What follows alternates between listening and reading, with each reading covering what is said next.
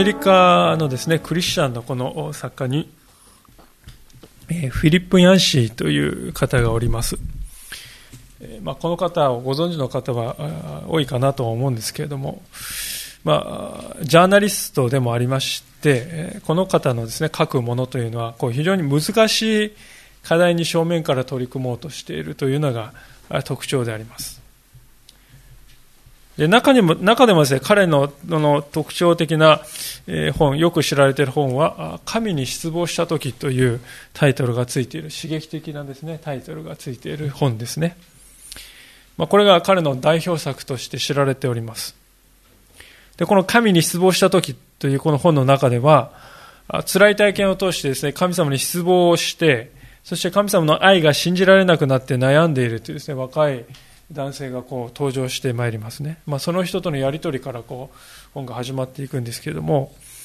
でこの人とのやり取りを通してヤンシーはですね信仰生活におけるこの辛い体験というものの意味を解き明かそうと試みていくわけであります、まあ、個人的にお勧めしたい本の一つでもありますけれども。このヤンシーがですね取り組んだこの問題というのは実は私たちもまた避けては通れないものだと言えるんではないでしょうか。なぜかと言いますと、私たちの信仰生活には必ずですね、ああ、神様は私をお見捨てになったのではないかと感じる瞬間というものが訪れるからであります。神様は私のことを見捨てたのではないか。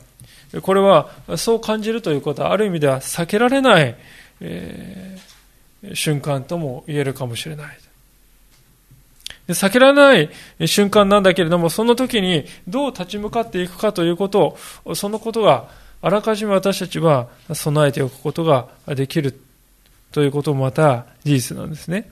で今日の歌詞はまさにその備えとなる一つの実例だと思うんです。ご一緒に今日御言葉に心を投じていきたいと思うわけです。えー、まず簡単に前回のところから振り返りますけれども、前回のところでは本来はですね、敵であるペリシテ人というところに、まあ、客の将軍として、客将として身を寄せていたダビデが、危うくですね、同胞であるイスラエル人に対する戦いに引き巻き込まれそうになった、そういう場面でありました。まあ、ペレシテ人のアキシュというですね、王に気に入られたがゆえに、その気に入られたことによって、ダビデはペレシテ人の国の中ですね、えー、生き延びることはできたんですけれども、逆にそれが今度はあだとなってしまって、気に入られたがゆえに、えー、ちょっとイスラエルと戦いに行くから来いということですね、巻き込まれてしまう。でも、イザヤさん、本当に同胞であるイスラエル人にこう剣を向けないといけないかというギリギリのところで、他のペルシ人の領主たちが、おい、その男は一体何だ？これから戦いに行くサウルの部下じゃないか。そんな男と一緒にを連れて行くわけにはいかない。まあ、そう危険だとこういうわけで、ダビデは戦場からですね、連れ戻される。戦場からですね、送り返されるという。まあ、そういうふうにして彼は奇跡的にですね、守られた。やはり神様は生きておられるんだ。神様はやっぱり守ってくださるんだと。ね。一行もですね、安心して、心底安堵して、神様に感謝だなとこう思って帰ってきたわけですよね。でところが、そのような彼の喜びを一瞬で打ち砕く事件が帰ってたところには待っていた。それが今日の箇所であります。一節をもう一からもう一度にしますが、ダビデとその部下が3日目にチケラグに帰ってみると、アマレク人がネゲブとチケラグを襲った後だった。彼らはつけらがを攻撃してこれを火で焼き払いそこにいた女たちを子供も大人も皆虜にし一人も殺さず自分たちのところに連れて去った。ダビデとその部下はこの町に着いた時町は火で焼かれており彼らの妻も息子も娘たちも連れ去られていた。ダビデも彼と一緒にいた者たちも声を上げて泣きついには泣く力もなくなった。ダビデの二人の妻イズレール人アヒノアムもナバルの妻であったカルメル人アビガイルも連れ去られていた。まあ、ダビデたちがもともといたこのツケラグという町からあペリシテ人がです、ね、進軍していたアフェクというところまでだいたい90キロぐらいの距離がありますね。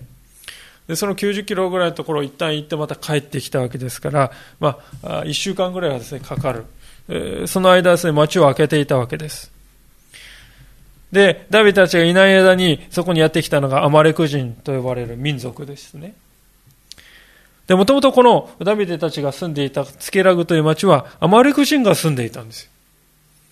でそこをダビデたちが攻撃して、そのツケラグを占領して、そしてそこに住むようになったという歴史的な経緯がありましたね。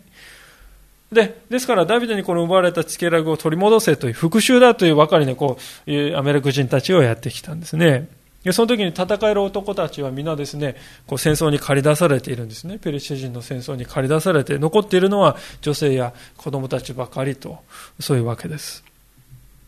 彼らが一人残らず人質として連れ去られたということが分かった。なんで分かったかというと、その場にですね、死体が一つもなかったからですよね。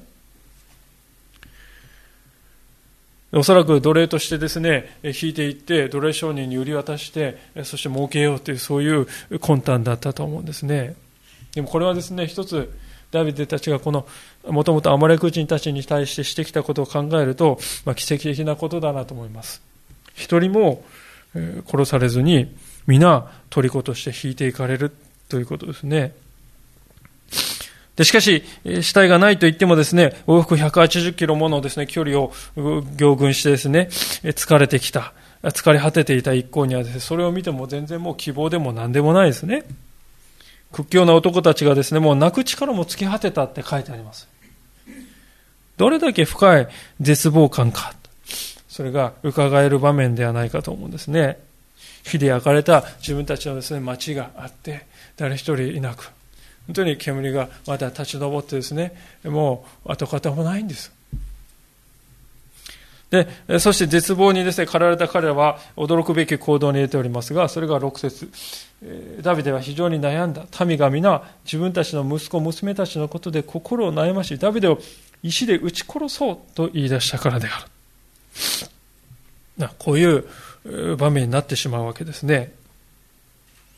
しかし、よくよく考えてみますとですね、もともとここでいるですね、ダビデと一緒にいた人たちというのはですね、もともとはダビデがサウルから逃れてこう逃亡していたときに、ああ、ダビデだと言ってことですね、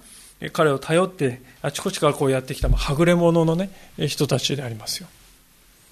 ダビデが募集するぞって言って、来てくれって言って募集してやってきたんじゃなくて、入れてくださいって言って自分からですね、ついてきた人たちであります。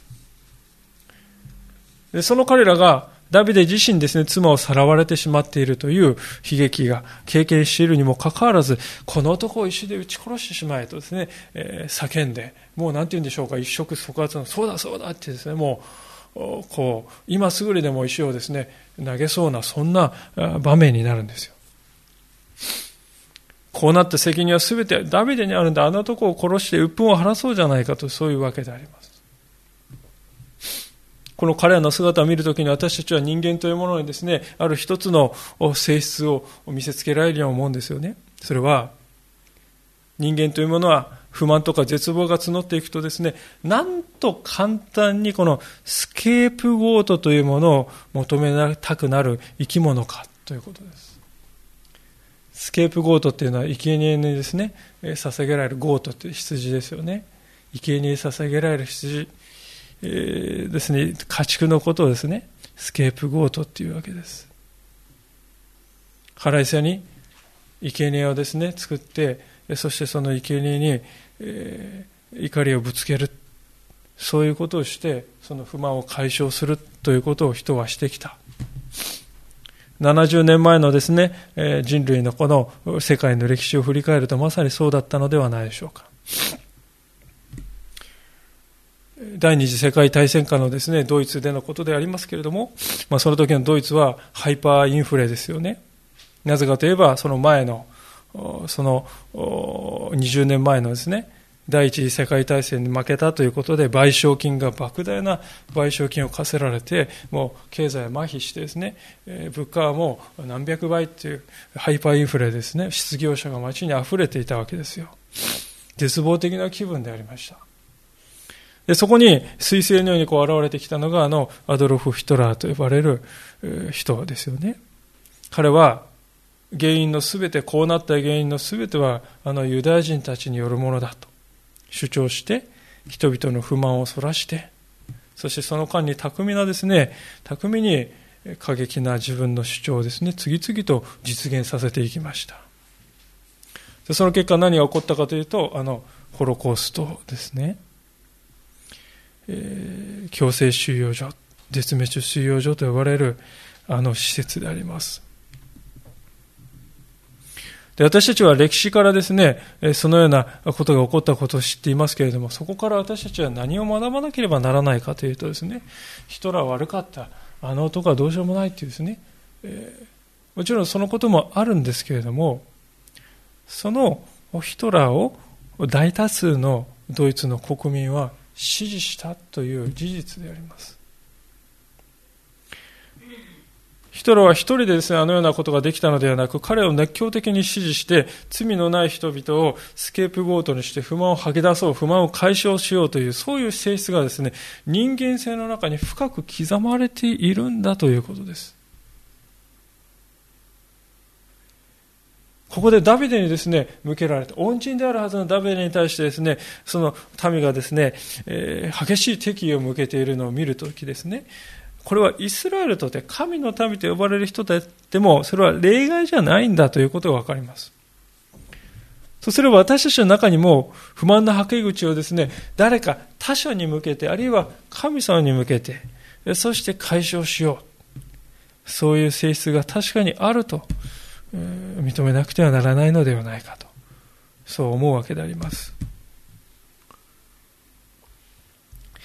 で、だからこそですね、神様は、たとえ大勢の人が、皆がですね、そのような罪に陥ったとしても、この私はそのような道を行かない。そうですね、心にする、心する信仰者を神様は望んでおられるんではないか、と思うんですね。この困難のただ中でダビデはまさに、えそうしたということであります。それが6節の後半に書いてありますね。しかしダビデは彼の神、主によって奮い立った。主によって奮い立ったと書いてあります。その場にいた誰もがもうこの状況を見てですね、回復の望みなんてないよと、そう思った時にダビデだけは違っていました。ダビデはよく見れば死体が一つもないではないか。これは望みがあるということだ。状況をそのように冷静に見つめて、神様に期待をかけたわけです。この時点ではですね、目に見える現実としてはですね、良いものは何もないですよね。でも可能性はある。まだ回復を全く見ていないけれども、でもそれをまだ見ぬものを見据えて、今できることをしようじゃないかと立ち上がる。ダビデはその道を選び取ったんだということであります。信仰というものはですから、常にですね、選択なんだということであります。ダビデはこの時ですね、別の道を行くですね、道も可能性もあったと思うんですよね。その別の道っていうのはどういうことかというとですね、神を呪うという道ですよね。神様を信じている私になんでこんなことが起こるんだ？なんで神様はこんな悲劇をお許しになるのかと言ってですね、神様を責めるというですね、方向性もあり得るわけであります。ある意味でそれはですね、神様をスケープゴートにするということではないでしょうか。先ほども述べましたように人間は誰かをスケープゴートに従う生き物であります。誰かを攻撃することでそこを留飲を下げるんですね。そうなる。で、そうするとですね、楽なんですよ。誰かを攻撃しているとですよ、自分自身の弱いところとか自分自身の問題に向き合わなくて済むんです。だから人は誰かを攻撃することで鬱憤を晴らそうとする。人間というのは悲しいかな、そういう存在であります。でしかし、そうしたところでそれが何の解決にもならないということは、あの、先ほど申し上げたドイツのあり方を見ても明らかでありますし、またこの箇所を見ても明らかでありましょう。ダビデはこの状況を見てもですね、それを神のせいだ、そうはしなかった。反対です、彼がしたことは。彼は反対に、その主によって奮い立ったと書いてあるわけであります。この違いは一体どこから来るのだろうか。まあ、そこが今日私たちが一番知っておくべきことかと思うんですね。まあ、結論から言いますとですね、それは常日頃から神様との深い交わりを彼は持っていたがゆえだと言えると思うんですね。詩篇の25編というところを一箇所開いてみたいと思うんですけれども、サムエル記からだいぶ後ろの方になりますが、詩篇の25編というところを開けてみたいと思います。第3版の聖書の方は928ページ。第2版の方は851ページか852ページになります。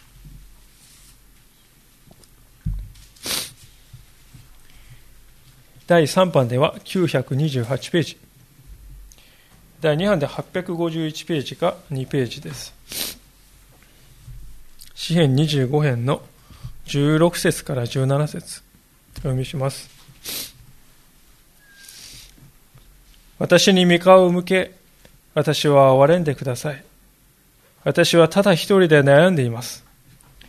私の心の苦しみが大きくなりました。どうか、苦悩のうちから私を引き出してください。私の悩みと労苦を見て私のすべての罪を許してください。私の敵がどんなに多いかを見てください。彼らは暴虐な憎しみで私を憎んでいます。私を魂を守り、私を救い出してください。私が恥を見ないようにしてください。私はあなたに身を避けています。誠実と正しさが私を保ちますように。私はあなたを待ち望んでいます。まあ、これはあの、ある学者によれば、今日の箇所でのですね、ダビデの心境を本当に歌った歌とこう、言われている歌ですけれども、ダビデはですね、神様に対して私に御顔を向け、私を憐れんでください。私はただ一人で苦しんでいますとですね、そういう正直な神様に対する申し上げる、そういう祈りの交わりを彼は普段から絶やすことがなかったわけです。で、こういう交わりを持っていたので、彼は他の大多数が、その他大勢のですね、大多数が悲観に捉えられ、絶望に支配されそうになった時でも、私は神様に対する信頼を失わない。そう思えた。結局、私たちの信仰生活の柱もですね、このように神様とどのように交わってきたか。その積み重ねだと言えるんではないかと思うんですね。人間関係を見てもそれはですね、えー、裏付けられるんではないでしょうか。皆さん、人と人とのですね、信頼関係をどうやって築くかというのは、それはその人と長く一緒にいることでしょうか。必ずしもそうではない。それは皆さんもご承知でありましょう。30年、40年、50年連れ添ったですね、夫婦であっても実は心の中は通じていなかったということはあり得るのであります。重要なのはですからその人と語り合った長さであります。どれだけ多くのコミュニケーションを積み重ねてきたのか、それが信頼関係において決定的な要因だということです。神様との関係も同じであります。信仰歴が何年あるか、その長さがその人の信仰を形作るんではない。洗礼を受けて数十年経っている人でも神様とは全く疎遠なままであるということは起こりうるわけです。反対に1年しか経っていないけれども、その場にいた誰よりも深い神様との交わりはその人が持っている。そういうこともあり得るんですね。神様との関係を決めるのは、どれだけその人が神様と語り合ってきたか。そこに尽きるということです。どれだけ神様の前に正直であったか、どれだけ自分の思いを神様に率直に申し上げてきたか、そしてどれだけ神様からの応答を聖書の言葉の中に見出し、あるいは実生活の中から得てきたか、それがその人の神様に対する姿勢を決定づけるんですね。ダビデが今日の箇所のようなですね、えーえー、苦境の中で主にあって奮い立つことができたと書いてある。それは彼が強いスーパーマンだったからでしょうか？そうではないと思います。彼は自分に働いておられる神様という方をどうしても否定できなかったんだと思います。ダビデにとっては神様がこの私をお見捨てになるということが想像できない。それぐらい深い神様に対する個人的な信頼がダビデの中にはあった。だからこそ、この主によって奮い立ったという言葉があるんではないでしょうか。では、奮い立ったダビデは次に何をしたか。すぐに立ち上がって追跡を開したか。そうではなかった。それが次に私たちが見たいところですが、7節であります。ダビデがアヒメレのアヒメレクの子、妻子エブヤタルにエポデを持ってきなさいと言ったので、エブヤタルはエポデをダビデのところに持ってきた。ダビデは主に伺っていった。あの略奪隊を追うべきでしょうか？追いつけるでしょうか？するとお答えになった。追え。必ず追いつくことができる。必ず救い出すことができる。神様を個人的にダビデは信頼していたと言いましたけれども、その個人的に信頼するというのはどういうことかと言いますと、神様に聞くということですね。人間関係でもそれは同じだと思うんですね。例えば皆さんのですね、ところにある人が来て、私あなたのこと信頼してますよって言ってんです。言ってくれるんですよ。私あなたのこと信頼してるよって言ってくれるんですけれども、言ってくれるんだけども、皆さんがですね、何か言ったことは、願ったことは、頼んだことは何一つやってくれない、聞いてくれない。もしそういう人がいたら、あですね、誰がその人を信じるでしょうか。神様との関係も同じであります。信頼しているということは聞いているということであります。ダビデはこの時ですね、すぐに行動するという選択肢ももちろんあったと思うんですね。というのは、5分とか10分、5分でも10分でも早くね、その場を出発して追跡を始めた方がね、それだけ追いつく確率が高いじゃありませんか。とにかくまず出発して、そして歩きながら見心を聞いたっていいじゃないかってね。私たちだったらそういうふうに合理的に考えてしまいそうですけれども、ダビデはそうしなかったんですね。何よりもまず神に聞くということから全ては始まるんだと。それが彼の守備一貫した信仰の姿勢です。それで最初のエブヤタルが呼ばれてきますが、このエブヤタルという人はですね、あのサウル王が祭司の町のノブというところを襲って祭司を皆殺しにしたという事件がありましたけれども、その時に唯一一人だけ生き残った祭司でしたね。その彼がダビデのところに逃げてきて身を寄せていたのであります。で、このエビアタルという祭司がですね、身をつけ、身につけてたのがエポデという、まあ、装束ですね、服でありますね。祭司だけが着てよいと言われている服で、そこにこう、ウリムとトミムと呼ばれるですね、一種のこうサイコロのようなものが入っていて、ついていて、それで、御心を知ることができるようになっていた、というわけであります。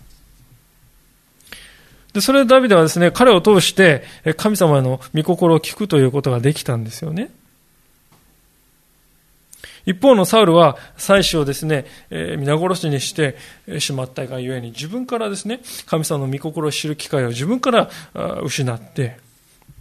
で、後でペリシ人が攻めてきた時に何をしたかというと、誰も頼る人がいない、誰も聞ける人がいない、しょうがない、霊媒師に聞こう。それは28節ですね。彼がしたことはまさにそういうことですね。ダビデの姿とはなんとなんと対照的なことかと思うんです。まあ、それにしてもですね、私たちはこのとこを見るときにですね、あエビアタルという人がダビデにいたんだ、これ羨ましいな、そう思うかもしれませんね。私は今悩んでいる人生でどちらを選択したらいいか迷っている、えー、そういう時にこのエビアタルみたいな人がいてくれたらいいのになと、こう思うかもしれませんが、まあ、そのような方はぜひ覚えていただきたいんであります。それは私たちは、ダビデ以上に確かに御心を知る手段を与えられているということそれは神の言葉である聖書であります。なぜダビデの時代にこの祭司という人たちがいたかと言いますと、この時代に聖書がなかったからですよね。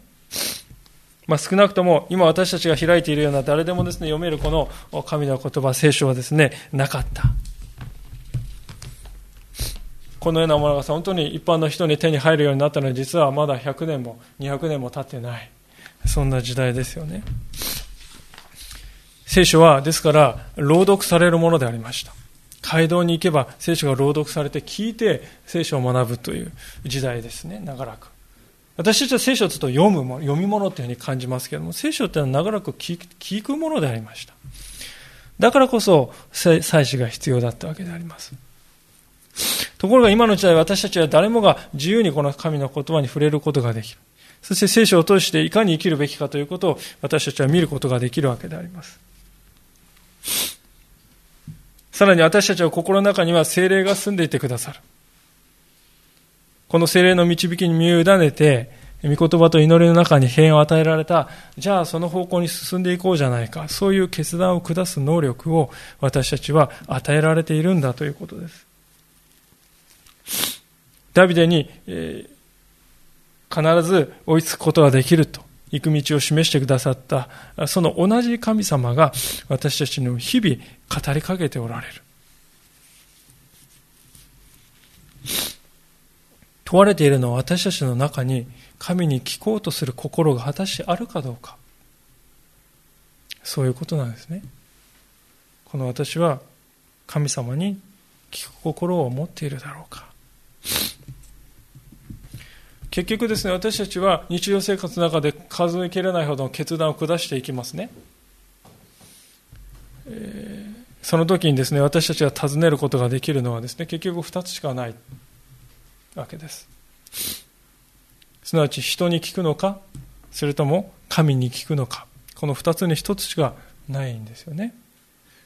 人に聞くっていうのは自分も含めて、あるいは他人も含めて、人に聞くのか、それとも神様に聞くのか、そのどちらかなんです。ある人はこれを自然に聞くのか、それとも超自然に聞くのか、そういうふうに言い換えましたが、なかなかこれはうまい言い方だと思うんですね。自然というものはですね、人とか木とか石とか目に見えるものすべて、つまり目に見えるものが、によって状況をですね、えー、判断して動かされていくっていう、そういう人のことですね。で一方の超自然というのはその自然を超えたお方、その自然をお作りになったお方だということです。私たちは結局はこのどちらに聞くのかということをいつもですね、えー、選択を迫られているんです。で、サウルがですね、したことは、霊媒師に、霊媒女に尋ねたわけですね。で、その結果彼にですね、どういう答えを得たかというと、あなたは死ぬことになるという答えを得ました。一方のダビデは神様に尋ねて何を得たかというと、必ず救い出すことができるとこう、言葉を得ました。生きる。そういう言葉であります。かたや、霊媒師に尋ね、死というものを得、かたや神様に尋ね、生きるとこう言われた。本当にこの対比というのは非常にこう、暗示的でありますね。神様に聞かないということは、人に聞き、自然に聞くということであります。そして自然に聞くならば人はどうなるかというと、ダビデの家来のようにですね、スケープゴートをどっかに設けて払いせして、それで終わるというところをどうしても超えることができないんですね。聖書はそのように私たちに訴えているんではないでしょうか。さあ、そのようにして確信が与えられたダビですけれども、じゃあ次はどうするべきかということですね。9節そこでダビデは600人の部下と共に出て行き、ベソル川まで来た。残された者はそこに留まった。ダビデと400人の者は追撃を続け、疲れ切ってベソル川を渡ることのできなかった200人の者はそこに留まった。皆さん、私たちが神様から確信をせっかく与えられてもですね、どうでしょうか？それを実行するということがなかったらですね、何の 力もないわけであります。今日ですね、私は皆さんにですね、こうしてメッセージをさせていただいておりますね。その中からおそらく何らか一つのことは神様から教えられたな、あるいは心を突き刺されたなというそういう経験をそれぞれがなさっておられると思うんですね。しかし、たとえ100回そういう経験を繰り返したとしても、それをもし実行するということがなかったら、聖書の言葉は何の力も持たないわけです。考えてみていただきたいわけですけども、ダビデがですね、ここで行けってですね、必ず追いつくことができるって神様から御心を示されました。でも、ここでダビデが、ちょっと待てよ。神様はそう言うかもしれないけど、現実見たらどうか。たった600人しかいないじゃない。食料も尽きかかっているし、馬もないし、今から歩いて追いかけて追いつけるんだろうか、なんかですね、そういうことをくどくどくどくどですね、考え出したらどうでしょうかね。その間にも、妻や子供たちは奴隷として売り飛ばされて、まあ、永遠の別れになってしまったかもしれないですよ。ですから、神の言葉がひとたび与えられたと確信したなら、それを握って一歩踏み出して行動するということ。そうして初めて聖書の言葉は現実の力となるんだということですね。ピリピ人の手紙の2章というところに次のように書かれております。新約聖書の少し後ろの方ですけども、ピリピ人の手紙の2章の12節というところであります。第3版では384ページです。第2版では351ページになります。新約聖書のピリピ人への手紙の2章の12節というところを読ませていただきます。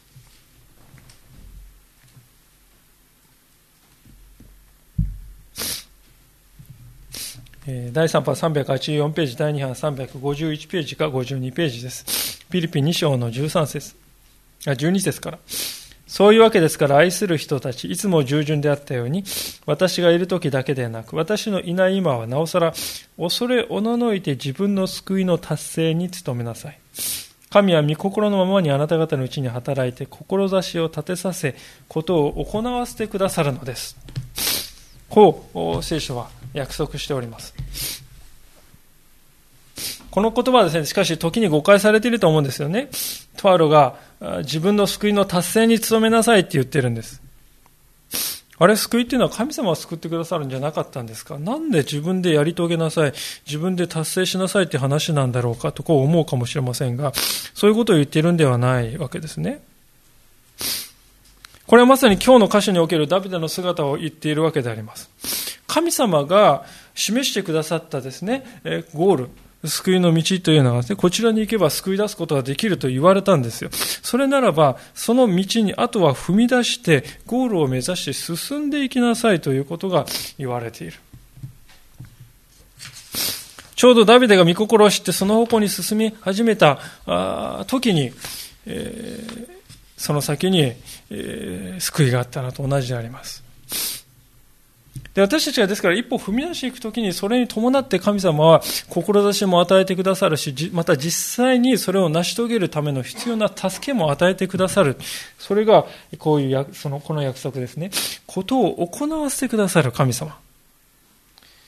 思いを与えて、そしてことを行わせてくださるんだ。行う力も助けも与えてくださるんだよ。私たちは一歩踏み出していくときに。それがこの聖書の言葉の約束意味ですね。で、ダビデにとってですね、まさにそういう助けが具体的になっていくんですよ。それが、このエジプト人との遭遇でありますね。11節、サムエル記に戻りますけれども、11節、さあ10章の11節を見たいと思いますが、彼らは一人のエジプト人を野原で見つけ、エジプダビデのところへ連れてきた。彼らは彼にパンをやって食べさせ水も飲ませた。さらに一塊の干しイチジクと、二房の干しぶどうやると彼はそれを食べて元気を回復した。三日日晩、パンも食べず水も飲んでいなかったからである。ダビデは彼に言って、お前は誰のものか？どこから来たのか？すると彼は答えた。私はエジプトの若者でアマレク人の奴隷です。私が3日前に病気になったので主人は私を置き去りにしたのです。私たちはケレテ人のネゲブと、ユダに属する地とカレブのネゲブを襲い、つけらごを火で焼き払いました。ダビデは彼に言った。その略奪隊のところに案内できるか？彼は答えた。私を殺さず主人の手に私を渡さないと、神にかけて私に誓ってください。そうすればあなたをあの略奪祭のところに案内いたしましょう。ダビデが神様を信頼し一歩踏み出した時に助けが与えられるとこを申し上げました申し上げましたけども、その助けが具体的になったのが、このエジプト人との出会いですね。で、この時ですね、しかし、一行がいたベソロ川っていうのはですね、まあ、地図とか人工衛星の写真とか見ますとですね、とにかくだだっ広いですね、暑い砂漠地帯ですよ。何の手がかりもなくですね、このアマレク人をね、追いかけるったって、何の手がかりもなくも、だだっ広いですね、えー、砂漠地帯の中からアマレク人を探し出すということは、まあ、藁の中から針を探すようなものでありますね。ところが、なんと、まさに彼らのですね、アマレク人の情報を持っているエジプト人が与えられるわけですね。彼によれば主人のアマレク人が襲ったのは海中のペリシテ人から、ペリシテの地から内陸のチケラグまでイスラエルの南の、ね、広い範囲を襲い襲っている。遊牧民だからできるんですね。でしかし今日の、今読んだ箇所をですね、見るとちょっと違和感を感じますね。一人のエジプト人がいて、カクカクのことを言ったと、それだけで済むようなところに。やけに彼が、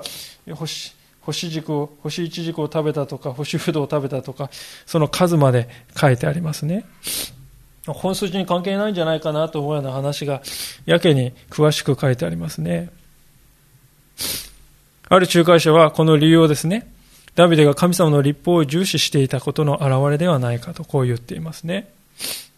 開けなくて結構ですけども、出エジプト記の22章21節には次のように書かれております。在留異国人を苦しめてはならない、虐げてはならない。あなた方もかつてはエジプトの国で在留異国人だったからであったからである。あなた方の中にね、入ってきた、逃れてきた難民というか、異国人を苦しめてはいけないと。あなた方もかつてエジプトでそうだったでしょうと神様は言うんですね。で、それをダビデは覚えている。まあ、すでに見たようにダビデ自身ですね、二人の妻がね、誘拐されてんです。もう皆さん、愛する家族は誘拐されてですね、今ももしかしたら処刑されてるかもしれないと思ったらどうですかいても立ってもいられない。もう首を絞めて、はけ、はけってですね、そんな言ってしまうかもしれないですよ。でしかもこのエジプト人はね、自分で言ってますね、つけらご火で焼き払いました。命令されたかもしれないけれども、自分たちの町をです、ね、焼き払った人物ですよ。その人物が目の前にいるのに、その彼に対してダビデは恵み深く接している。それはおそらくこの人もまた小さい頃にアマレク人に襲われて、奴隷としてさらわれて、誘拐されて今に至っているそんな人なんだろうな。まあそんな風に思ったのかもしれない。ですからダビデはですね、この彼に案内できますか？頼んでんですね。案内しろって言ってですね、打ち叩いて行かせるんじゃなくて案内できますか？頼み事をしている。まあ、それにしてもですね、ダビデ知り合ってからまだ小一時間も経たない一人の異国人の男であります。若者。その彼に家族との再会の成否をですね、全部委ねたわけですね。まあ、少々危険なギャンブルと思うかもしれない。状況を見ると必ずしもですね、えー、なんていうんですか、疑いが起きないわけじゃないですよね。戦死の奴隷なのにですね、なぜ殺されないままで後に残されていたんだろうか。もしかしたら彼を使って罠にはめる気じゃないかとかね、疑い出したらどこまでも疑わしく見えてくるんですよ。しかしダビデは神様がこの設理的な見てによってこの人を送られたんだというそういう希望だ。そういうふうに受け止めたということであります。ですから皆さん、信仰によって行動していくということはですね、ですから、リスクを背負うということでもあるんだということです。そもそも何のリスクもないっていうことはね、明らかであるならば別に信仰っていらないじゃないですか。先が見えない状況だからこそ信仰が必要なんじゃないでしょう。それまでの経緯とか導きに照らし合わせて、これは神様がなさっていることだろうと考えるなら、先のことは神様に委ねて、その導きに委ねて、リスクを取っていく。そそこの後に勝利というものがあるんだということですよね。16節ですが、彼がダビデを案内していくと、ちょうど彼らはその地いっぱいに散って飲み食いをし、お祭り騒ぎをしていた。彼がペルシーの地から、地やユダの地から非常に多くの分取り物を奪ったからである。そこでダビデは、その夕暮れから次の夕方まで彼らを撃った。ラクダに乗って逃げた400人の若い者たちの他は一人も逃げおせなかった。まあ、ダビデたちがエジプト人の案内に従ってついていってみると、アマルク人が見えてきて、彼らはね、大宴会をしてですね、もう酔っ払ってぐでんぐでんの状態でありました。で、しかもですね、まだち狭い範囲にですね、ちゃんと人権を保っているならともかく、もう広い範囲に散らばってですね、そこら中で酒盛りをして、人権も何もあったものではない。あのダビデはペルシェ軍と一緒に行ったからしばらくは帰ってきまいと安心しきって油断しきっていたんだと思います。ですから不思議なことにね、アキシュに対してこのダビデという男一緒に行っちゃいけません。行ってほしくないって言ってダビデを外すように要求したペレシ人の漁師たちがいましたけれども、結果的に彼がそう言って、彼らがそう言ってくれたことで、ダビデが早く帰ることができて、そしてダビデの家族の命を救うことになるというですね、実に不思議なことが起こっているわけです。まあ、こうしてダビデたちはアマレク人の陣営に対する攻撃を開始しました。17節を見ると夕暮れから次の夕暮れまでって24時間も戦い続けていたように感じますけれども、原文を見ますとこれは明け方からその日の夕方まで、まあ、半日ぐらいと、そういうふうに理解するのが妥当だとこう言われています。なんで明け方まで待ってから攻撃したかというとですね、夜薄暗い時に攻撃したらですね、間違って自分の家族をね、撃ってしまうかもしれませんね。そして暗がりだとアマレク人が逃げていったっていうのはわからないわけです。ですから、夜明けを待ってから行動する。とても戦略的であります。で、その結果逃げられたのが400人だけだったとこう書いてある。400人だけと言いますけれども、皆さん、ダビデもね、400人しかいないんですよ。非常にですから印象的なことを書いてます。でそもそもラクダに乗って逃げたって書いてますけれども、ラクダっていうのは皆さん非常に強い兵器ですよね。素手でですね、ラクダに乗った高いところにいる兵士とですね、戦うっていうのは簡単なことじゃないですね。ラクダっていうのはこうですから全力疾走しますとですね、時速40キロとか60キロぐらい出せるそうですよ。それはラクラクダが5頭とか10頭じゃない400頭っていうすごい兵力ですね。その彼らが戦いもしないで逃げ出している。ダビデの勝利ってがいかに意外で、いかに驚くべきものであったかということを聖書は示しているんではないでしょうか。で、ここでアマレク人に対してですね、本当に完全勝利と言っても良い勝利を得た結果ですね、聖書の中であとですね、アマレク人というのは再び出てくるのはですね、300年ぐらい時間が下ってから出てくるんですね。それぐらい大きな勝利があったんです。ダビデたちは、ですから、それで何一つ失うことなく一切回復することができます。18こうしてダビデはアマリクが奪ったものを全部取り戻した。彼の二人の妻も取り戻した。彼らは子供も大人も、また息子娘たちも、分取り物も、彼らが奪われたものは何一つ失わなかった。ダビデはこれら全てを取り返した。今からですね、3000年前の中近東で、丸腰であった本拠地をですね、えー、襲われて、町のすべてが焼き払われてしまって、それにもかかわらず一人の犠牲者も出さずに全てを取り返すということですね。果たして起こりうるんかということです。ところが実際にそれは起こったわけです。アマルク人たちが捕らえたですね、ダビデの一行の家族たち、子供たちをですね、これは財産だからといってね、一人も殺さなかった。えー、それは非常に幸いなことでしたね。ペリシ人の漁師たちがこの男が一緒に行っちゃいかんということでダビデを追い返してですね、予想外に早く帰ることができたんで、アマルク人も油断しきっていたっていうのもありました。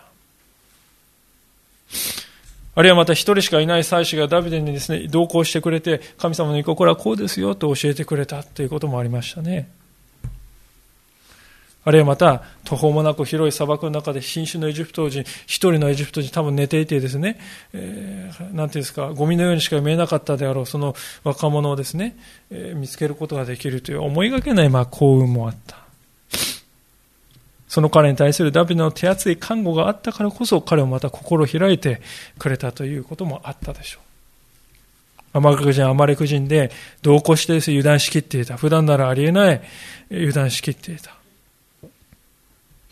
要件を狙いすまして戦いを仕掛けるダビデの知恵もあった。で、こうした一切のことは皆さん偶然の産物なんでしょうかいや、そうではないと思います。すべては、涙ももう枯れ果てた。そんな悲しみの中から、それでも私は主への信頼を捨てない。そう言って奮い立つというところから始まったのであります。これは一つのですね、型だと思うんですね。こういうことは私たちの人生の中にも起こり得る。ダビデほどではないかもしれません。ね、実家をですね、襲いかかれて火で焼き払われるとかいう経験をする人って多分いないですよね、今の日本で。でも精神的にはそれに匹敵するような絶望的な状況だ。そういうことがあるかもしれません。でそこで私たちは嫌おなしに問いかけられますね。あなたは神様に聞くんですか？それとも人に聞くんですか？そこに分かれ道があります。で、人に聞くという道を選んだときにその先に何が起こるかということですね。実に印象的なことが起こりますね。20節ダビデはまた全ての羊と牛を取った。彼らはこの家畜の先に立って導き、これはダビデの分取り物ですと言った。皆さん、ついさっきまでダビデを殺してやろうって石をね、持ってね、石打ちにしてやろうって言ってた人がですよ。言ってた人がですね、先頭に立って導いて、これはダビデの、ダビデさんの分取り物だって言ってんですよ。意気揚々とですね、もうなんかさっきまで殺せとか言ったこともコロッと忘れてしまったかね、意気揚々とダビデ様の分取り物よとか言ってですね、帰ってくる光景ですよね。実に印象的ですよ。で、これを見るとき私たちは人っていうのは本当に移ろいやすいものなんだ。改めて感じずにはいられないんじゃないでしょうか。私たちも時にですね、このような人のですね、この変化、移ろいやすさにですね、翻弄されてしまうことがありますね。で、ダビデもそうなってたらどうだったでしょうか。例えばね、ダビデが神様によって奮い立つんじゃなくて、彼は神様に聞くんじゃなくてね、殺してやるとか言った人も、まあまあ、ちょっとちょっと待ってください。ね、どうしたらいいか、一緒に考えようじゃないかとかって何度かかんとか言ってね、なだめすかそうとしてたらどうなったかと。おそらく問題は解決しないですね。ますます火に油を注ぐことになって、ダビデの命も命ももはやなかったかもしれないんですよ。でだからこそ、私たちはそういう移り、移ろいやすい人により頼むんではなくて、変わらないお方により頼む。岩なる神様ご自身により頼むべきなんであります。私たちはそのように真摯に神様を求めて、神様の御子に聞こうとする。聞く心を持つ。そして聞いて、ああ、よかった、それで終わるんじゃなくて、実際に行動していく。そうするなら、その先に神様は勝利と回復を与えてくださる。どのようにしてかはお一人お一人の人生によって違うでありましょう。それは神様はご存知なのです。私たちは神様のその善意というものに期待して自分自身の身を委ねていくということが求められている。この方に共に変わらない信頼を寄せて歩んでいこうではありませんか。お祈りしたいと思います。